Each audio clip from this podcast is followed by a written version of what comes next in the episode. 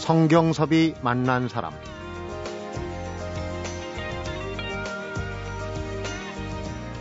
기쁨이나 성취도 있지만 결국 살아가는 것은 고통과 고독의 변주라고 생각합니다.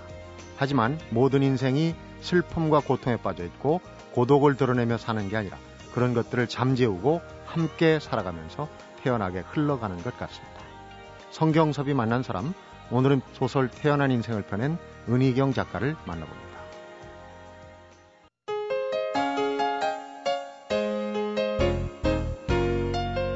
어서 오십시오. 반갑습니다. 네, 안녕하세요. 네. 이런 얘기는 어떨지 몰라도 영화에서 아무아무개 배우가 나오면 그 영화는 예의상 봐주는 거가 맞다는 얘기인데 소설도 은희경 씨의 소설이 나오면 꼭 봐주는 게 예의다. 이런 이제 고정 팬들이 제 주변에 많이 있습니다. 그런 건 느끼십니까? 글쎄요. 좀 작가로서 운은 좋다고 생각해요. 네. 네. 이번에도 그 태어난 인생 네. 제목을 저도 처음 보고 인생 앞에 붙는 수식어가 뭐 화려한 인생, 즐거운 인생, 또 파란만장한 인생인데 태어난 인생 이렇게 붙는 거는 좀 처음 보는 조합이거든요. 독특한데 네. 배경이 좀 있을 것 같아요. 왜 그런 제목이 붙었을지.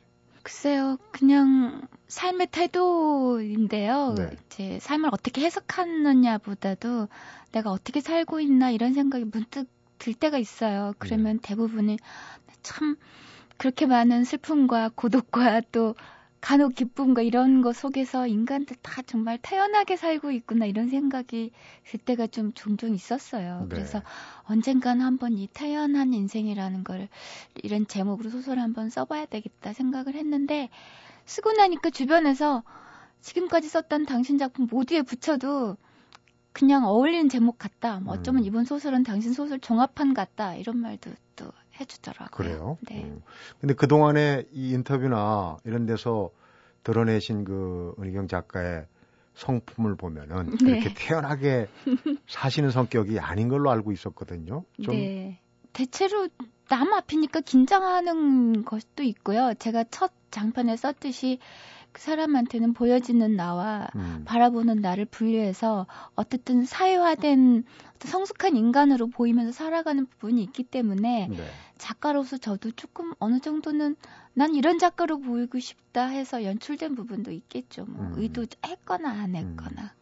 네. 그러니까 태연하다는 얘기는 사실은 내면에는 좀 흔들리는 부분이 있는데 쉽게 얘기하면 좀 아닌 척 뭐 이런 그런 부분이 전제가 된 거 아니겠습니까? 태어나다는 거는. 네. 그런 것도 있고 또 우리가 사는데 태어나야 될 일이 너무 많다. 이런 것도 있지 않을까요? 네. 네. 그러니까 이제 우선 그 작품에 들어가기 전에 소설에 들어가기 전에 은희경 작가가 생각하는 태어난 인생은 이런저런 모습이 태어난 인생 아니겠느냐. 네. 뭐 그런.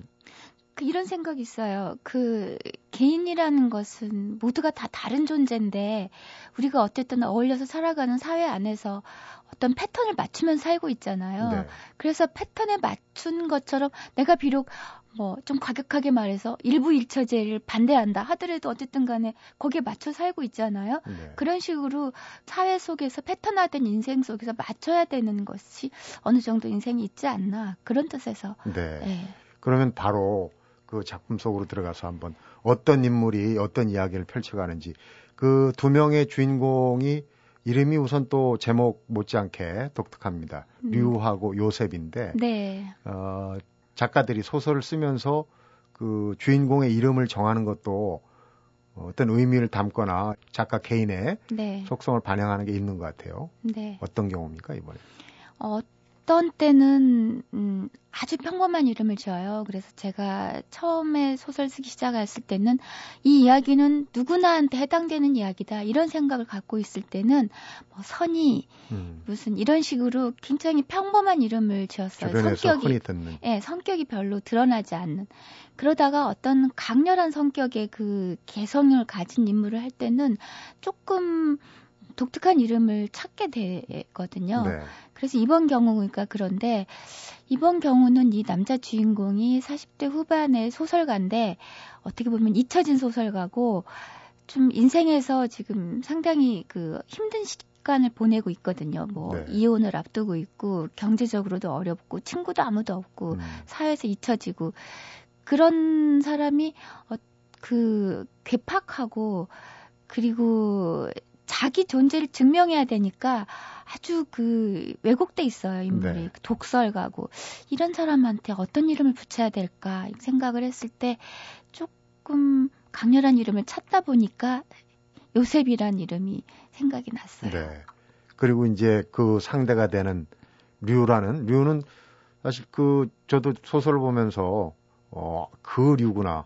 투란도트의 그 주인공이 아닌 네. 왕자를 사랑하는 여자 노예 이름이에요. 네. 그러니까 그 이름을 거기에 차용한 거는 또 그런 캐릭터를 좀 반영시키겠다는 그런 뜻이었겠죠? 네. 사실 류의 이름은 소설에서 조금 중요한데 그 류의 부모가 굉장히 다른 인생을 사는데 두 사람이 류의 이름을 지은 그 의미에 대해서 다르게 생각하고 있거든요. 그것이 또 그 사람들의 그 부모의 인생관을 반영하는 것이기도 해서요.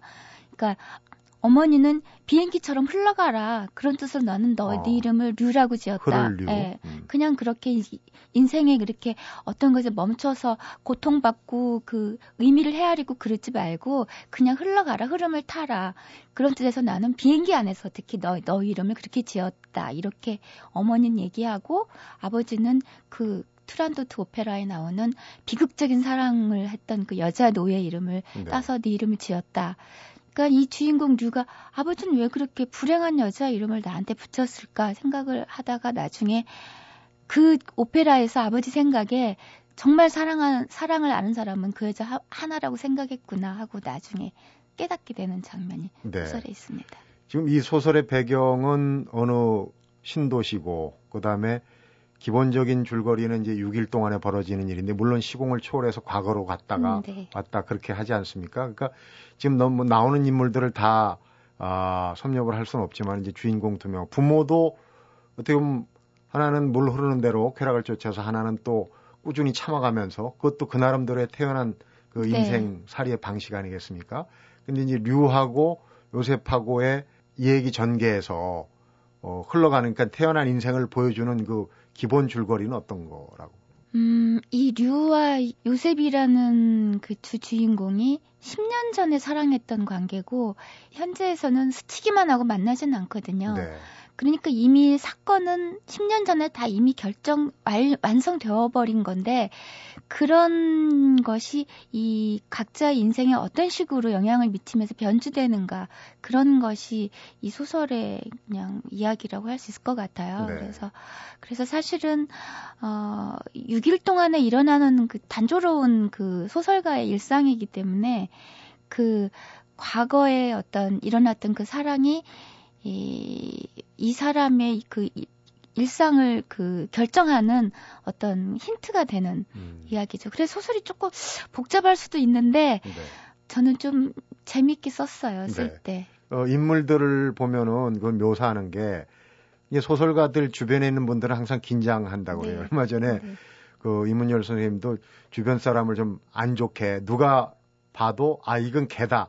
이렇게 느낄 수 있는 인물이 안 좋은 그 행동을 하는 걸로 이 소설을 썼다가 좀 곤욕을 치렀다는 얘기를 네. 하는데 여기도 혹시 주변 인물들이 그런 일이 소설가들 주변에 많이 있어요. 그래서 저는 이제 좀 소심하고 그래서 그런 뭔가 악역을 줄 때는 집안 식구들로 해요. 남편이 기자분인데 네. 기자들이 악역으로 많이 나와요. 네, 많이 나와요. 네. 저도 기자인데.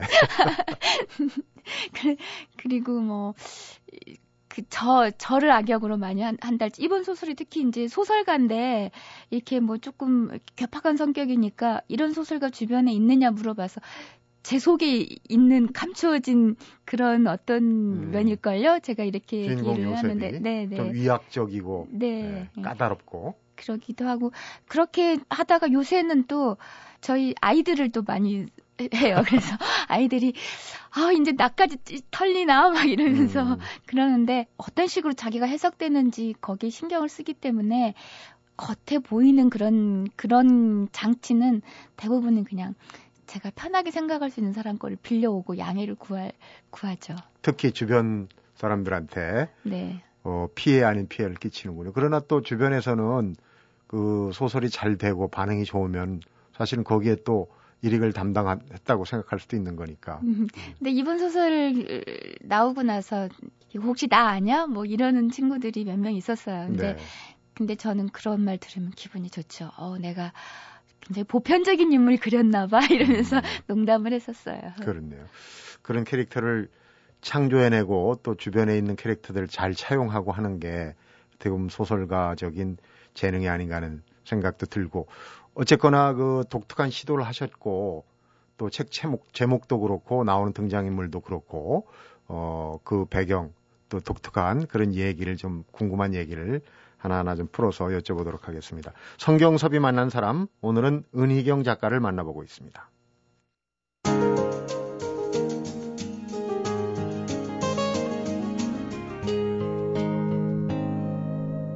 성경섭이 만난 사람.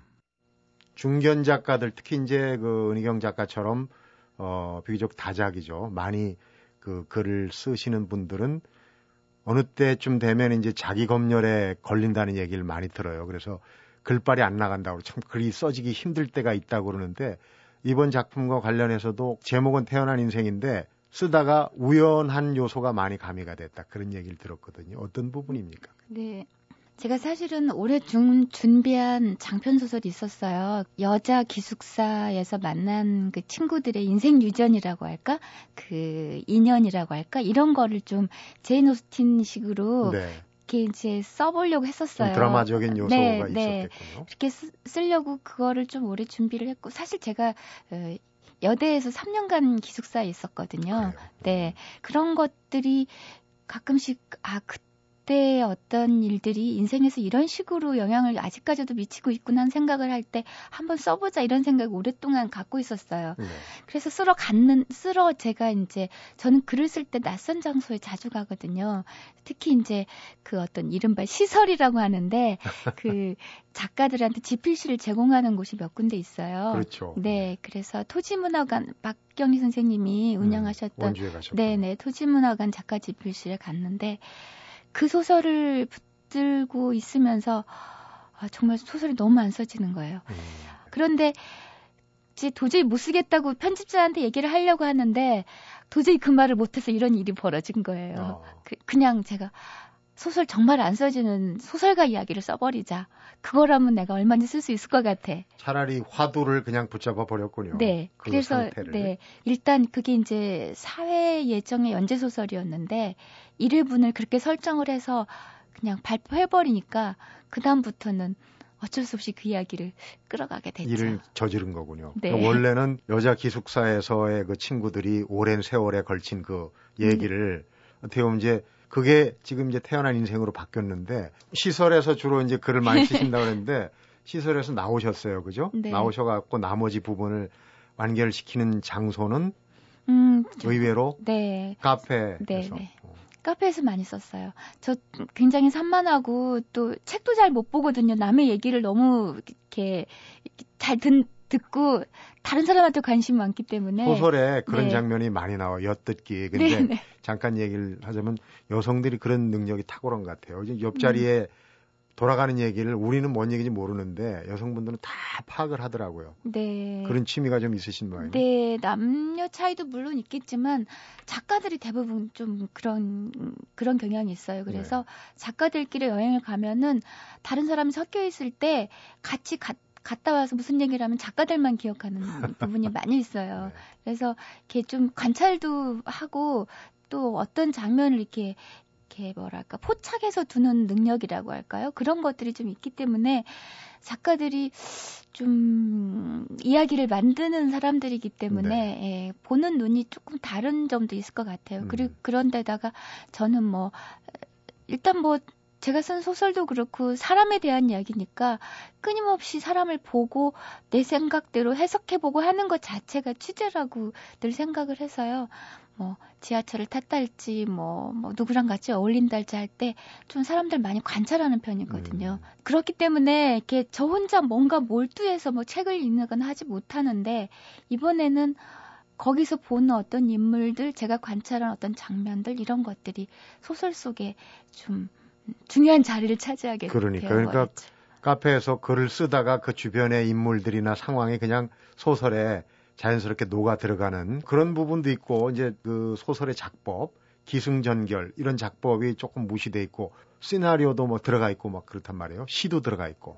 시를 인용하고 뭐 그림을 이렇게 그림의 이미지를 차용하고 그런 것들은 지금까지도 많이 썼었어요. 네. 근데 이번에는 형식 자체를 희곡, 연극처럼 희곡도 있고 또 직접 시나리오도 있고 직접 그런 산문을 이렇게 넣은 것은 처음인데, 뭔가 이제 마지막 부분 거의 다 갔을 때 지금까지 등장인물이 한꺼번에 모여가고 술집에 한꺼번에 모여가고 이렇게 신경전을 벌이는 부분이 있는데, 네.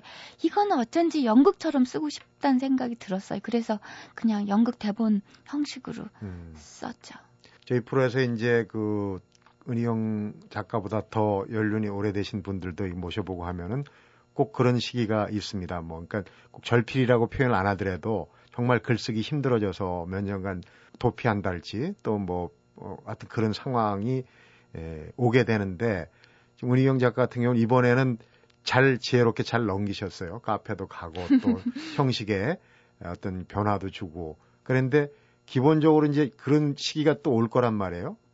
글이 잘 안 써질 때 뭐 여행을 간다든지 뭐 다른 무슨 방편을 가지셔야 될 텐데. 네. 근데 저는 95년에 데뷔해가지고 지금 17년 됐나요? 근데 네. 아, 책이 지금 11권 나왔는데요. 소설만 11권. 네. 그런데 매번 작품을 처음 쓸 때는 다 슬럼프예요. 처음 쓸 때는 항상 더 이상 못 쓸 것 같은 절망 속에서 여러 가지 모색을 하면서 힘들게 시작을 하는데, 그래도 어쨌든 간에 매번 끝나 있었어요. 그게 네. 저한테는 좀 힘이에요. 아. 갓 데뷔하고 이럴 때는 그렇지 않았어요. 그때는 쓸 얘기가 너무 많았고 네. 지금 내가 하고 있는 일에 스스로 사로잡혀 있기 때문에 그렇지 않았는데, 책을 한두 권 내고 나서부터는 이제 매번 매 작품을 쓸 때마다 더 이상 못 쓸 것 같은 그런 어둠을 느껴요. 정말로. 네. 근데 그때마다 어떤 식으로든 끝맺어 왔다는 게 저한테는 뭐라 그럴까, 굉장한 캐리어라고 할까요? 네. 저 스스로한테 무슨 창고 같은 거예요. 그래서 지금은 뭐 카페도 가고 또 뭔가 환경도 바꾸고 했는데, 짧게 바꾸려면 자거나 술을 마시거나요. 네. 예. 전환하는 거죠. 네네. 그래서 뭔가 모두 전환을 하고 지금까지 바라봤던 방향에서 다른 식으로 바라봐야 된다는 그런 것 때문에 뭔가 자꾸 변화를 주고 환경을 바꾸려고 하는 것들이 있어 왔는데 네.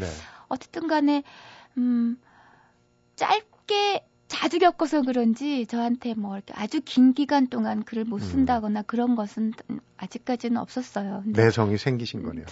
글쎄요. 그래서 어떻게 보면은 그냥 직업적인 어떤 소설가의 근육? 그런 것을 내가 갖고 있었으면 좋겠다, 이런 생각은 네. 해요.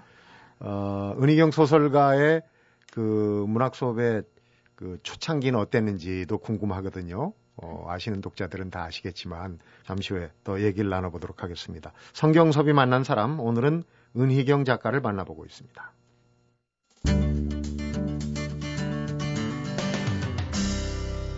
성경섭이 만난 사람.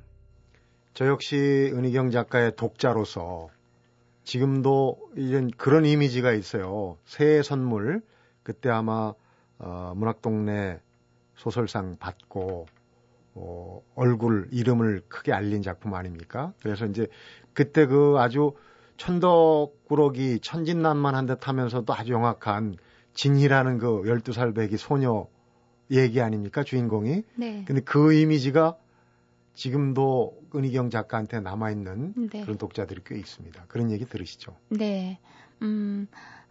그런 얘기 자주 들어요. 첫 소설이 대표작이다, 이런 얘기 자주 들어요. 그 뒤로 그 이후로 쓴 10권의 책에 대해서 인정을 안 하는 독자들도 있죠. 그래요. 네. 어떤 작가들은 이게 안 풀릴 때마다 자기가 제일 좋아하는 책을 다시 읽어보곤 한다고 그러는데, 혹시 은희경 작가는 새해 선물을 잘 읽진 않으신지 모르겠어요. 저는 제가 한번 쓰고 나서는 잘 안 읽어요. 이제 고칠 수도 없는데 마음에 안 드는 부분이 너무 많이 보여서요. 그러면 제가 내가 그때보다 실력이 나아졌나 봐? 이러면서 그냥 스스로 이렇게 생각해버리기도 하는데, 모르겠어. 어쩐지 옛날 사진을 보는 것처럼 조금 어색할 때가 있어서 잘 안 보는데 네. 그리고 더군다나 첫 장편이기 때문에 아, 지금은 이렇게 정말 도저히 이렇게는 안 쓰겠다 하는 장면들도 많이 있어요. 네. 그래서 전 사실 다른 분들이 그거를 저의 대표작이라고 얘기하고 칭찬할 때마다 고맙긴 하지만 한편으로 나는 점점 더 잘 쓰고 있는데 막 이런 생각도 좀 하긴 했어요. 근데 최근 들어서 번역 문제 때문에도 있고 그래서 다시 보게 됐는데 1000여 장만이 쓸 수 있는 어떤 계산하지 않은 어떤 날것의 그 진실 같은 거 그런 거는 있구나 생각해서 시기도 좀 있고. 네, 그래서 더 이상 그냥 부끄러워하지 않기로 했어요. 네, 그러니까요. 태연하게. 네, 태연하게. 그러셔야죠. 박완서 선생님 같은 경우는 이제 40에 등단하셨지만은 은희경 작가도 실질적인 등단은 36인가요? 네, 꽤 늦깎이 해요. 네. 그때 얘기를 좀 해주시죠. 어떻게 하다가 소설가 잡지사에 근무하다가 전환점을 맞으셨다고 알고 있는데. 겉에 보이는 행동만 연결하면 그렇게 보일 수 있겠죠. 뭐 어느 날 갑자기 이렇게 한 것처럼 생각할 수도 있는데 제 안에서 내적인 필연성이 오랫동안 있었던 거죠. 저는 어느 날 갑자기 되는 것 중에 뭐 로또가 될 수는 있지만 작가는 있을 수 없다고 생각해요. 네. 근데 뭐 어릴 때부터 글짓기를 좋아했고 사실 친구도 없었고 잘하는 게 아무것도 없고 몸도 좀 약했기 때문에 책 읽고 뭐 쓰고 이런 것밖에 할 줄 아는 게 없었어요. 그래서 당연히 꿈도 작가였고 그리고 중고등학교 때 뭐 당연히 뭐 문예반 같은 거 하고 또 당연히 국문과 가고 그리고 국문과 다닐 때도 뭔가 친구들끼리 뭐 우리 뭐 한국 문학을 우리가 어떻게 할 것인가 뭐 이런 거 고민하고 뭐 그랬지만 그 어떤 학교를 졸업하고 사회인이 되고 또 결혼을 하고 가정을 꾸려가면서 나 개인으로서의 삶에 대해서 허기는 있었지만 그런 것을 이렇게 밀어붙일 배짱은 없었었죠. 그런 예. 배짱은 30 중반대 넘어서 부르셨거든요. 그렇죠. 근데 배짱이라 할 수도 있고 또 뭐 어느 정도 여건이 됐다고도 할 수 있고 왜냐하면 이제 그때 이제 아이들도 조금 자랐고 융자를 끼웠지만 집도 샀고 네. 뭐 뭔가 좀 안정된 그런 게 있어서 그런 게 가능했던 것도 있었겠지만 주변에서 30대 후반으로 접어들면서 인생을 바꾸는 사람들이 꽤 있었어요. 네. 기자하던 친구도 이민 간 친구도 있었고 갑자기 책 낸 친구도 있었고 그래서 여러 가지가 복합적으로 나의 개인의 인생을 살아보고자 했던 욕망이 조금 그 추진력을 얻은 거라고 생각이 되고 그때 내가 제일 잘할 수 있는 게 뭘까 했을 때 어릴 때부터 계속 꿈꿔왔던 것들이 저의 재산이 되어주고 왔던 거죠. 그 은희경 작가의 글을 보면서 불편하게 만들어서 좀 싫어하는 독자들도 있는 것 같다. 그런 이제 인터뷰를 네. 하신 적이 있어요. 그걸 들으면서 왜냐면 김훈 작가가 예전에 인터뷰 나와가지고 남한산성을 쓰면서 독자들을 불편하게 만들고 싶었다. 의도적으로 이런 얘기를 하신 기억이 나거든요. 네. 어떻습니까, 은희경 작가는? 뭐 많은 작가들 다 그 생각하고 있죠. 독자를 불편하게 한다는 것 자체가 새로움을 일깨우는 거기 때문에 그것이 또 뭐 저기 문학의 또 어떤 길이기도 하고요. 네. 뭐 익숙한 것을 확인한다 할지 쉽게 풀어준다 할지 이런 게 문학이 아니고 뭔가 각성을 하게 하고 당연하게 보이는 것 속에서 있는 것, 어떤 삶의 비밀 같은데 관심을 갖게 만드는 거기 때문에 당연히 독자를 불편하게 만드는 것은 당연하고요. 네. 제가 그때 인터뷰에서 내 작품을 싫어하는 독자들이 많다 이렇게 얘기했던 것은 불평이 아니고요. 뭐 당연한 거죠. 왜냐하면 저는 그 뭔가 삶을 예찬하거나 위로와 화해와 아름다움에 대해서 찬양하는 게 아니라 인간이 가지고 있는 나약함이나 추악함과 모순 이런 것을 자꾸 들춰내서 그 삶을 좀 뭐라 그럴까 속지 않으려고 하는 그런 소설을 쓰고 있기 때문에 네.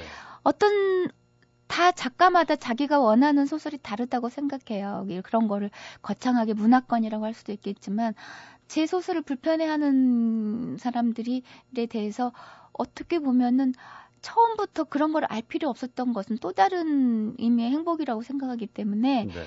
네, 그런 내 불평을 얘기한 게 아니라 그런 제가 문학하는 방식에 대해서 설명하려고 저는 당연해 보이는 것을 깨고 깨고 나왔기 때문에 그런 부정적인 에너지가 제 소설에 그런 어떤 계기가 됐어요. 그래서 뭐 이렇게 위로하고 이렇게 봉합하고 그런 것보다는 되도록 이렇게 파헤쳐서 사실을 각성하게 해주고 싶은 그런 마음이 있어요. 그래서 소설이 편하지 않다는 그런 뜻이었어요. 얘기 나온 김에 좀 민감한 질문이 될 수도 있습니다. 이제 은희경 작가만의 문학관을 얘기하셨는데 제 얘기가 아닙니다. 이 저 주변에서 특히 이제 그 평론가들이 동시대 여성 작가들 세 분을 어떻게 보면 묶어서 트로이카라고 얘기를 해요. 지금 은희경 씨 나와 있고 신경숙 씨 또 공지영 씨 이렇게 해서 그렇게 이제 묶어서 트로이카 뭐 이렇게 얘기하는 거에 대해서는 좀 신경을 쓰십니까? 아니요, 저는, 예인가 아닌가. 왜냐하면 저는 거기에 낄 정도로의 어떤 볼륨이 크지 않다고 생각을 하거든요. 저희 작품이 뭐 그렇다는 얘기가 아니라 뭐 그 작품이야 각자 자기가 그 바라보는 방향으로 쓰는 거기 때문에 그런 거에 어떤 이런 뭐 이렇게 묶을 수는 없는 거고, 신경숙 작가는 뭐 지금 이미 세계적인 작가로 지금 지평을 넓혀가고 있고, 공지영 작가는 또 사회적 영향력이 굉장히 막대한 분이고, 다들 자기의 방식으로 자기 어떤 그 자기 문학을 구현하고 있는데 저는 그분들에 비해서 굉장히 볼륨 떨어지는데 뭐 3대 작가로 끼워주니까 저까지 덩달아 올라가는 거 아닌가요? 그렇게 이제 네, 기분 좋게 생각해요. 그러면 서로 그 시너지 효과라고 그러죠. 서로 이렇게 뭐 꼭 경쟁이라는 뜻이 아니고 그런 이제 동시대에 작가군들이 있다, 또 인정해주는 그런 부분이 있다 하면 아무래도 좀 마음 든든하지 않을까 하는 생각이 들어요. 네. 마무리할 시간인데 어느 인터뷰 보니까 이제 그 객주를 쓰신 김지영 작가가 그 동안에 그 어머니 잘 가요 엄마라는 작품에서 그 동안에 그 현실의 어머니하고 화해하지 못한 어떤 응어리를 실질적인 상황을 토대로 글을 쓰면서 이게 응어리가 풀렸다. 그래서 이제 새로운 작품을 좀 쓸 수 있는 에너지를 얻었다. 이런 얘기를 하는 걸 들었어요. 은희경 작가도 지금 오늘 얘기를 들어보니까 그동안의 어려운 사건 상황들을 잘 겪어내고 새로운 태어난 인생이라는 소설 또 새로운 시도도 해봤고 그럼 이제 또 다른 작품을 쓸 수 있는 이미 쓰시고 있다고 그랬죠. 네. 그런 에너지를 좀 얻으셨을 것 같아요. 네. 제 소설이 너무 이렇게 마치 그 제가 만두를 빚을 때 굉장히 속을 꽉꽉 넣어가지고 자주 터지거든요. 제가 오늘 또 소설을 쓰다가 왔는데 그 생각을 했어요. 왜 이렇게 뭘 이렇게 많이 넣어서 빡빡한가 그런 생각을 하면서 항상 이제 그 다음 소설 지금 쓸 때 어떤 의미로 역설적으로 힘이 되는 게 난 이 소설은 실패야 이런 것들도 힘이 돼요. 네. 왜냐하면 힘을 빼야 되니까 힘을 빼는 게 좀 어렵거든요. 그래서 그런 생각을 하면서 그럼 다음 소설은 어떻게 쓸까 이런 생각을 늘 하면서 지금 소설을 쓰게 되는데 다음 소설은 제발 좀 술술 넘어가는 소설을 좀 쓰자. 좀 편하게 읽히고 그리고 너무 의미도 많지 않고 그리고 그냥 강렬하고 짧은 걸로 좀 써보자. 익숙한 걸로 이런 생각을 지금 만두 많이 속을 하고 있어요. 좀 적당히 넣어서 한 입에 쏙 들어가는. 작은 만두로 해갖고 좀 많이 먹을 수 있게 했으면 좋겠어요. 혹시 지금 작업을 하고 있는 소설은 앞에서 얘기했던 그 기숙사 뭐 그런 건 아니시고? 아니요. 그 다음 이제 장편 그거는 그 다음 장편에 쓰려고 하고 있고요. 지금은 이제 단편 소설 쓰고 있어요. 네. 그러니까 패턴이 지금 은희경 작가는 장편 쓰고 난 다음에 단편 쓰고 좀 이런 패턴의 형식이 좀 있어요? 네. 장편만 계속 쓰시는 분들도 있고 장편은 안 쓰고 단편만 쓰는 분들도 있지만 대부분은 그렇게 장편 쓰고 나면은 또 단편 쓰고 싶어지고 그렇게 변주가 되죠. 단편들을 모아가지고 그 따로 단편집을 내고 하는 그런 이제 계획도 갖고 계시겠네요. 네. 내년에 단편집을 낼 생각입니다. 내년에? 네. 그리고 지금 쓰시는 단편은 일단 개간집 발표되겠죠. 네. 오늘 그 태어난 인생, 진짜 우연한 기회에 또 새로운 포맷을 시도를 했고, 주제도 또 지금 그 현대인들이 살아가는데 그 아픈 부분을 다 보여주면서 그걸 교훈을 삼게 하겠다는 그런 작가 의도도 있고 그래서 읽어보면은 도움이 될 만한 그런 책인 것 같아요. 오늘 얘기 잘 들었고요. 앞으로 하시는 작업도 술술 풀려서 입에 속 들어가는 만두처럼 아주 그 깔끔한 작품 만드시기 바랍니다. 네, 시간 감사합니다. 내주셔서 고맙습니다. 네, 감사합니다. 성경섭이 만난 사람, 오늘은 은희경 작가를 만나봤습니다. 글이 한 줄도 안 써져서 혼란에 빠졌을 때 은희경 작가가 잡은 것은 지금까지와는 다른 방식이 필요하지 않을까 하는 이런 생각이었다고 그러네요. 그리고 또 태어난 인생이란 소설을 얻을 수도 있었고요. 익숙하지 않은 곳, 낯선 곳이 내게 주는 자극, 가끔은 이런 자극 속에 나를 맡겨보는 것도 어떨까 하는 생각이 듭니다. 성경섭이 만난 사람, 오늘은 여기서 인사드리겠습니다.